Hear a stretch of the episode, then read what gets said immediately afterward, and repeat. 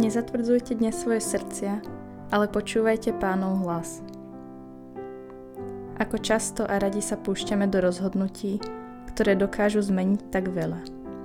Napríklad niekomu blízkemu poviem niečo, čo si nezaslúži počuť, alebo niekomu ublížim, najčastejšie slovom, lebo si potrebujem zachovať svoju hrdosť. Alebo dokázať, že len môj názor je ten správny.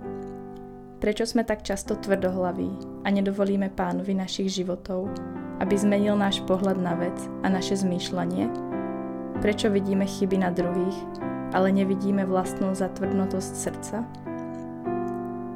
Pane, pokorne ťa prosím, aby som dokázal odstrániť zatvrdnutosť vlastného srdca a vpustil doň Teba.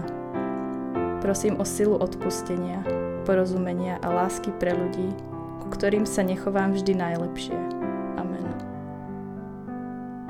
Akej oblasti sa prejavuje najviac moja zatvrdnutosť srdca? čo na tom dokážem zmeniť vlastnou silou a čo s pomocou pána.